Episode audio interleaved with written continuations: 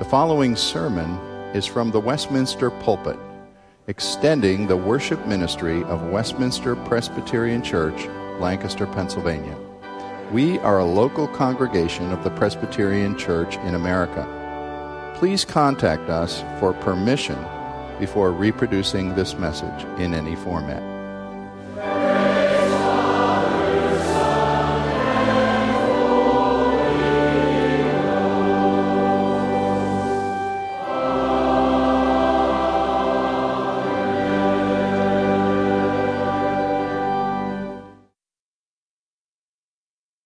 Scholars believe that these Psalms of Ascent that they were sung by the people of God, the community of God, as they walked through the streets of Jerusalem to make their way to the temple. Now, if you know anything about the landscape of Jerusalem, you know that the temple is on top of Mount Zion. And to get there, you had to ascend many steps and steep paths. Now, there are 15 psalms labeled songs of ascent. And uh, they're assembled, they are assembled together right in the middle of the book of Psalms. They make up Psalms 120 through 134. They're short, usually five to nine verses, though Psalm 131 and 134 are even shorter than that at three verses. And so they are easy for even young children to learn and memorize, making it easy for a community of pilgrims while they're traveling to sing together.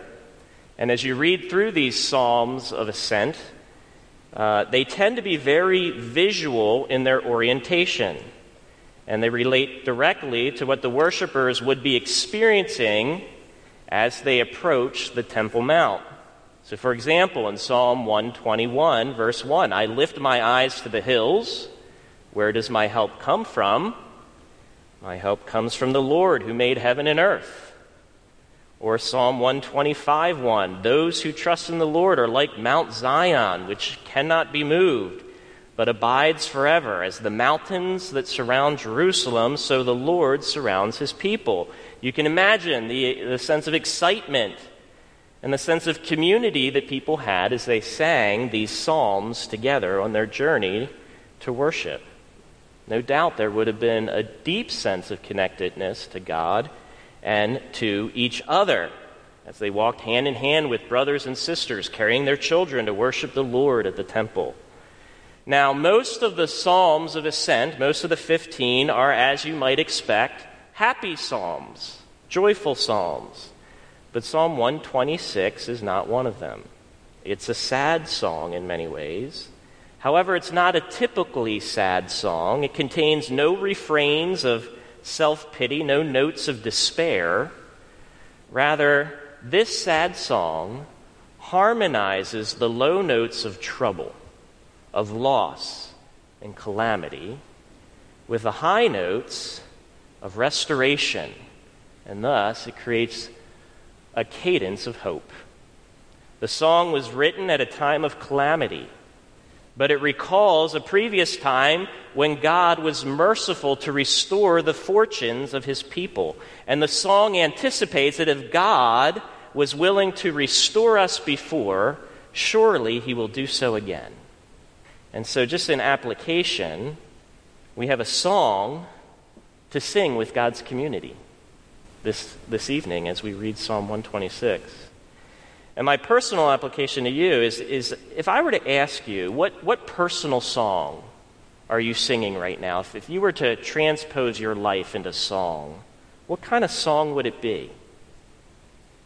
If yours is a sad song, or at least a song with many sad verses, then Psalm 126 will teach you how to sing your sad song beautifully so that it leads to hope and not despair. So let's read it together Psalm 126, starting at verse 1. When the Lord restored the fortunes of Zion, we were like those who dream. And then our mouth was filled with laughter, and our tongue with shouts of joy. Then they said among the nations, The Lord has done great things for them. The Lord has done great things for us. We are glad. Restore our fortunes, O Lord, like the streams in the Negev. Those who sow in tears shall reap with shouts of joy. He who goes out weeping, bearing seed for the sowing, shall come home with shouts of joy, bringing his sheaves with him. So, as we join with the community of God's people who have sung this psalm, our voice, our very soul is trained to sing true. That's the main point of my message tonight to sing true what does it mean to sing true? It means to sing in tune with reality, not out of tune. But your telling of things is true to the situation and true to who God is. And because you're able to harmonize what God says and who He is with your circumstances, you always have hope, no matter the calamity.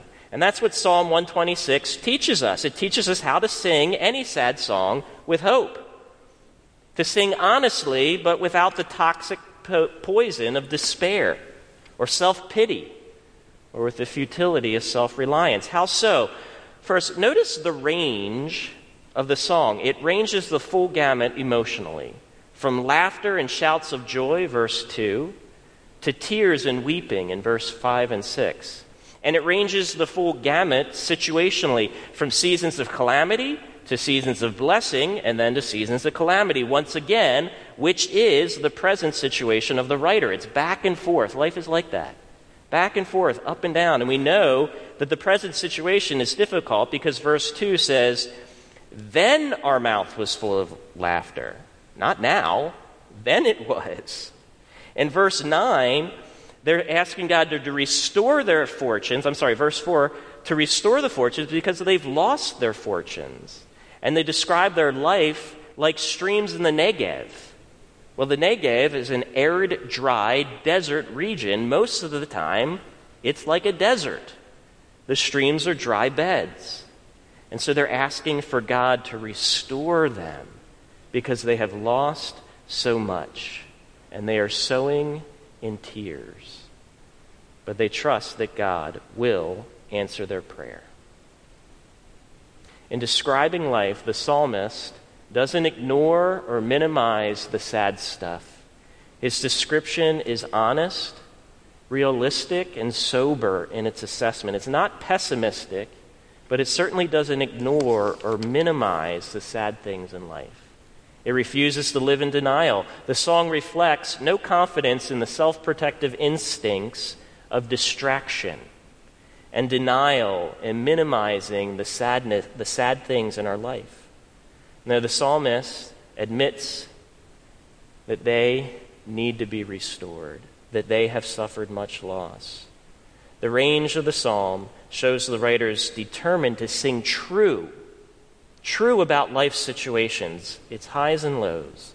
But notice also the tense of the song shows that the writers determined to show the Lord of the situation.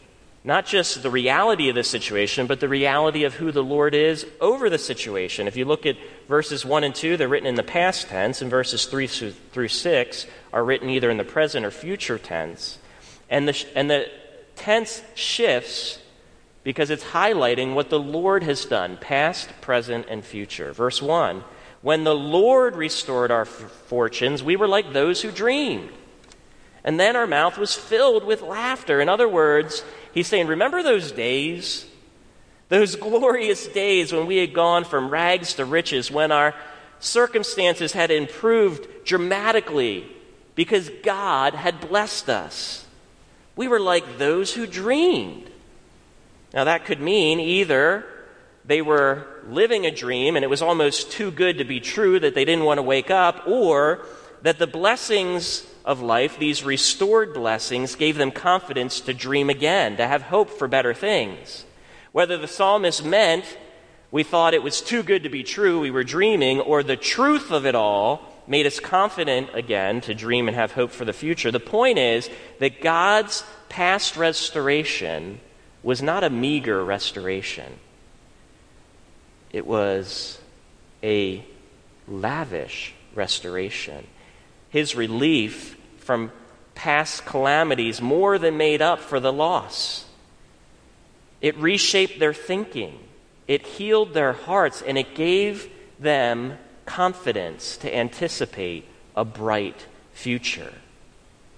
Because they not only sang true about their situation, but they remembered the Lord of their situation and the truth of how he intervened in his character and who he was.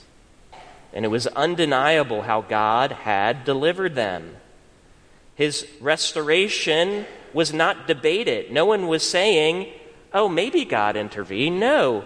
Even Israel's enemies, even surrounding nations, verse 2 said, The Lord has done great things for Israel. God's people joined in the celebration. Everyone was agreeing that God had blessed them, and so they repeat it in chorus. What does this mean? If we are to sing true, we must not simply describe life situations. We must remember the Lord in the midst of life situations. How do you do at both of those? When you look at your life, the good, the bad, and the ugly, do you tend to minimize the hard things in life, fearing that honestly taking stock of your life will leave you utterly depressed, maybe without hope? Or do you tend to distract your things from the hard stuff in life? Distract yourself from thinking about loss, believing it makes no difference to think about it and it only exhausts you? Or are you at the other end where you tend to exaggerate and amplify your loss because pity parties have benefits? And maybe you're considering my question, you don't actually know how to answer how you evaluate your sense of loss. You're not sure if you minimize things or exaggerate things. Maybe you feel rather schizophrenic. One moment you feel cold and indifferent about the hard things in your life, and the next minute you feel like a hot mess. And if you want to stay grounded in reality and truth, you want to maintain poise, but you don't know how, Psalm 126 shows us that as we remember the Lord of our circumstances, His character, His truth, His ways, His power to restore what has been lost, our hearts are brought into harmony with reality for what reality is. We have no need to minimize our problems, nor to exaggerate, nor to distract them. Why?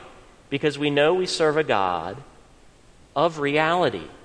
And he knows the truth, and he's not afraid of it, even though we may be afraid to face it. And he can bear any truth, no matter how ugly or difficult, and he proved that on the cross. Our God is not unable to sympathize with our pain. He sympathizes with sad truths, for he made himself weak in the person of Jesus Christ, and so he knows how to weep with us. And so we do not need to minimize things out of fear that no one will really care and our weeping will be unheard because we have a God who hears. See, if you want to be able to sing true, to be able to face your situation in all of its truth without minimizing or exaggerating or distracting yourself, you have to remember the Lord of your situation. That's the beauty of Christianity. We don't have to fool ourselves into false optimism we can have good cheer, and we don't have to cover the ugly truth because our God can deal with any ugly truth. In Christ, like in the cross, hope comes no matter how ugly the truth is. And so sing true. Tune your heart to the reality of your circumstances and to the reality of the Lord of your circumstances. And only when you do both will you be able to sing true without debilitating self pity or bitterness or resentment. Your sad song will never be disintegrated into a cacophony of the screams of despairing people. So that's the first point to sing true. But the second point is to sing true. Notice verses 3 through 6. The Lord has done great things for us. We are glad. Restore our fortunes, O Lord, like the streams in the Negev.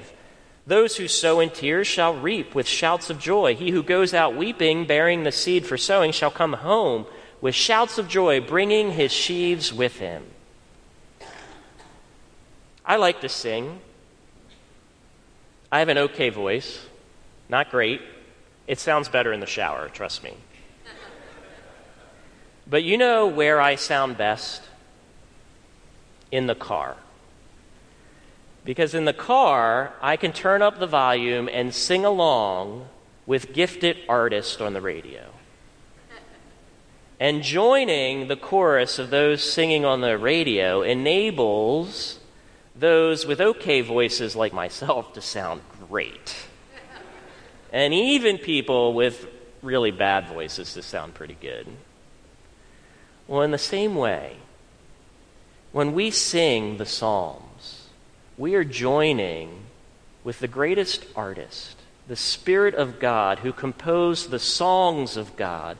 And we're singing with the community of God, with those holy saints who have trained their voices to harmonize with God's truth and His grace. And so, if you have a terrible voice, if your sad song, as you transpose your life into a sad song, and when you sing it, you sound like a drowning cat, filled with panic and despair, then what I encourage you to do is turn up the volume of God's Word and keep singing. And pretty soon, your sad song will start to sound beautiful, and it will change your anger, angry, and bitter tears into happy and hopeful tears. How does that happen? Well, look at the psalm. Three things that we see in verses 3 through 6. First, sing it till you believe it. Second, sing it even though you have nothing to offer. And third, sing through your tears until they become shouts of joy. First, sing it till you believe it. Verse 3 The Lord has done great things for us. We are glad. See, in verses 1 and 2, right before verse 3, the people of God had looked back and remembered the good things that God had done in the past. They remembered it and they let it sink in. And so by the time they get to verse 3, they're convinced of the Lord's goodness and they are glad. What's the main point here? Remembers God's grace and sing of it until you believe it until it sinks into the nooks and crannies of your heart and you begin to see it. Can you think about anything that the Lord has done in your life that is overwhelmingly good? If you're in the midst of a dark place, it's hard to remember those things, isn't it? But it's vitally important. And the fact of the matter is, no matter how difficult your situation, how dark and cold your season of life. God's mercies are new every morning. And if you cannot think of anything presently that God is doing in your life that is good, think of what He's done in the past. And if you still are having a hard time coming up with anything, go back further into the past and think of what He's done for you at the cross. And cling to that truth until it makes you glad Truth be told, we are finicky, forgetful creatures. And sometimes it takes a long time, particularly if we have been defiled and abused or we have made a mess out of our lives. It takes a long time for God's truth to sink in. And so we must soak ourselves in God's truth and His grace. And singing God's truth makes for an effective brine that penetrates unbelieving hearts and locks within them a fresh joy and gladness. So sing until you believe it. If you don't know where to start, start with Psalm 126. Move on to the other Psalms of Ascent and sing those Psalms until your darkness, well, you ascend out of it. They're short and they're memorable and they're very helpful. Second, sing even when you have nothing to offer. Look at verse 4. Restore our fortunes, O Lord, like the streams in the Negev. Like I said earlier, the Negev was an arid wilderness region in the land of Judah, mostly desert most of the year. It was a place of emptiness and death. That's where our Lord was taken when Satan tempted him in the wilderness for 40 days. But what is remarkable about the Negev is that when rain comes, rarely, but when it does, out of this dead, dry desert, life sprouts in a matter of days. The whole region goes from death to life. Asking God to restore your fortune like the streams in the Negev is like asking God to bless you when you have nothing to offer. You feel dead inside, you are exhausted, and you feel unworthy. And the point is, it doesn't matter how dry and dead you feel inside, no matter how hopeless you are, God can work. Like the streams in the Negev, He can bring about new life. And if you can admit, though dry and dead as you are, that God's power can bring you life, you will continue singing even when you have nothing to offer. You will still ask for God to bless you, to be gracious with you. He knows how utterly dependent on Him that you are. Do you know how utterly dependent you are? If you do, you will sing when you have nothing to offer because you understand grace. See, religion says, Restore me, God, because I finally got my act together. I finally made myself strong enough and worthy enough for you to work in me. But a heart transformed by songs of grace says, I'm dead inside. I got nothing to offer. This is dry. But please, send send your grace into my life. Restore me like streams in the Negev. And you sing it when you have nothing to offer, and you see God answer our prayer. And you say, How does God do that? Well, that leads to our last point. Sing through your tears until they become shouts of joy. Verses 5 and 6 Those who sow in tears shall reap with shouts of joy. He who goes out weeping, bearing the seed for sowing, shall come home with shouts of joy, bringing his sheaves with him. The image here is of a farmer who takes the main staple of his security and his wealth, which is the produce of his land, the same seeds that he uses for food to sustain his family. He takes it and he goes out to his field and he buries it in the ground. He buries the poor seed to death. He lets it go. And there it lies in the dry dirt.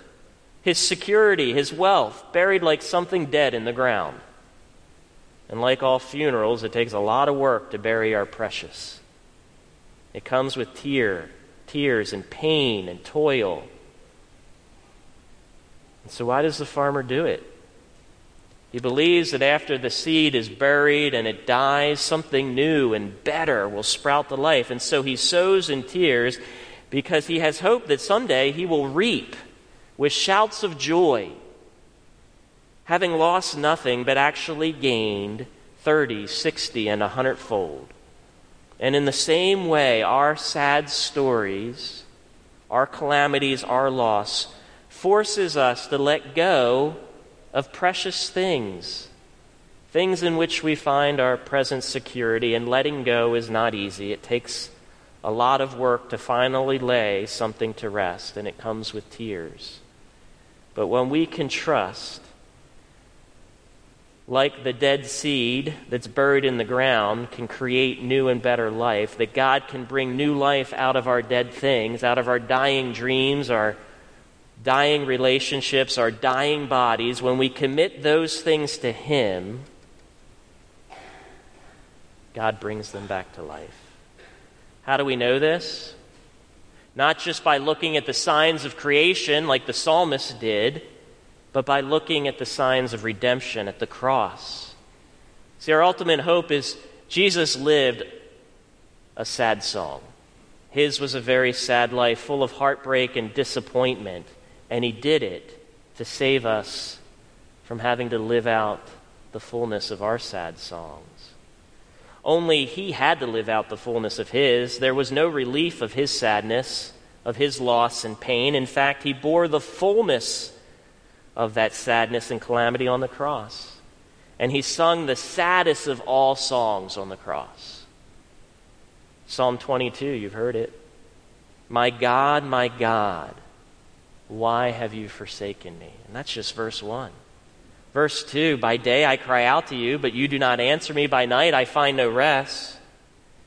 Verse 7 All who see me mock me. They wag their heads and say, He trusts in the Lord. Let him deliver him. What a sad song. Verse 14 All my bones are out of joint. My heart is like wax. My strength is dried up. My tongue sticks to my jaws. You lie me in the dust of death.